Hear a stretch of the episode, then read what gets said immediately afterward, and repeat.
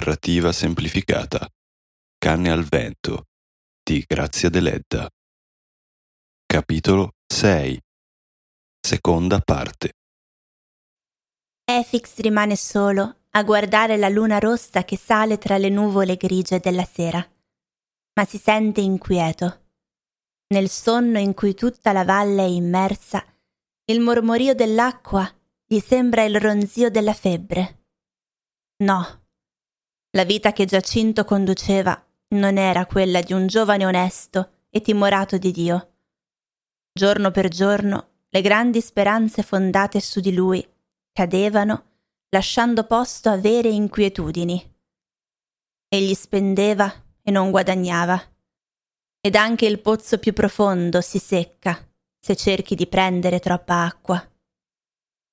Qualche sera Giacinto scendeva al podere per portare in paese la frutta e le verdure che le zie poi vendevano a casa di nascosto, come roba rubata, poiché non è da donne nobili fare le fruttivendole. E questa era la cosa più utile che egli faceva. Il resto del tempo lo passava oziando di qua e di là per il paese. Ma eccolo che viene su per il sentiero, trascinandosi a fianco come un cane la bicicletta polverosa. Arriva senza fiato, quasi venga dall'altro capo del mondo, e dopo aver gettato da lontano un involto al servo, si butta per terra, lungo disteso come morto. E ha il viso pallido e le labbra grigie come un morto. Ma un tremito gli agita la spalla sinistra, tanto che Efix, spaventato, tira fuori di tasca un tubetto di vetro fa cadere sul palmo della mano due pastiglie di chinino e gliele mette in bocca. Mandale giù, hai la febbre. Giacinto manda giù le pastiglie e senza alzarsi si stringe la testa fra le mani. Come sono stanco, Efix. Sì, ho la febbre. L'ho presa, sì. Come si fa a non prenderla in questo maledetto paese? Che paese? Aggiunge come parlando fra sé, stanco. Si muore, si muore. Alzati, dice Efix, curvo su di lui. Non star lì, l'aria della sera fa male. Lasciami crepare, Efix, lasciami. Che caldo! Non ho mai conosciuto un caldo simile. Almeno da noi si faceva il bagno. Che dirgli per confortarlo? Perché non sei rimasto là? Efix sente troppa pietà per parlare così. Che hai fatto oggi? domanda sottovoce. E cosa vuoi che faccia? Non c'è niente da fare. Scendo qui a portarti il pane. Torno là a portare l'erba. E loro che vivono come tre mummie. Zia Noemi oggi però si è agitata un poco, perché zia Esther mi diceva che non riesce a mettere da parte i soldi per l'imposta. Si capisce. Spendono per me. E da me non vogliono niente.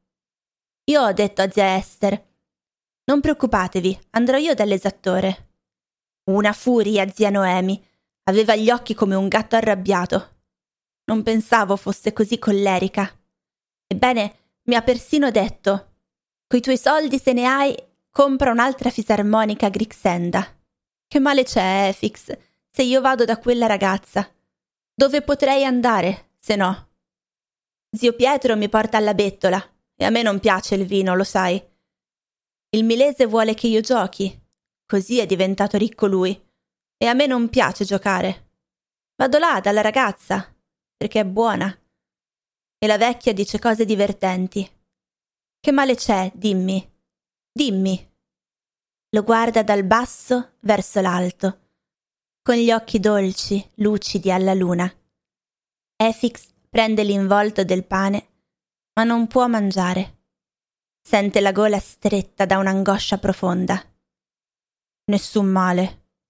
Ma la ragazza, anche se buona, è povera e non è degna di te. L'amore non conosce né povertà né nobiltà quanti signori hanno sposato ragazze povere? Che ne sai tu? Più di un lord inglese, più di un milionario americano hanno sposato serve, maestre, cantanti. Perché? Perché le amavano. E quelli sono ricchi. Chi sono io al loro confronto? E le donne? Le principesse russe, le americane? Chi sposano? Non si innamorano di poveri artisti e persino dei loro servi? Ma tu che cosa puoi sapere?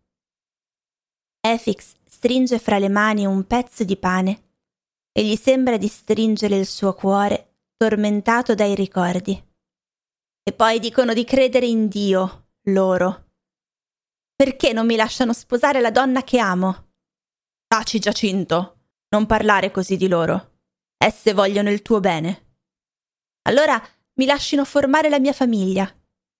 Io magari porterò Grixenda in casa loro ed essa le aiuterà.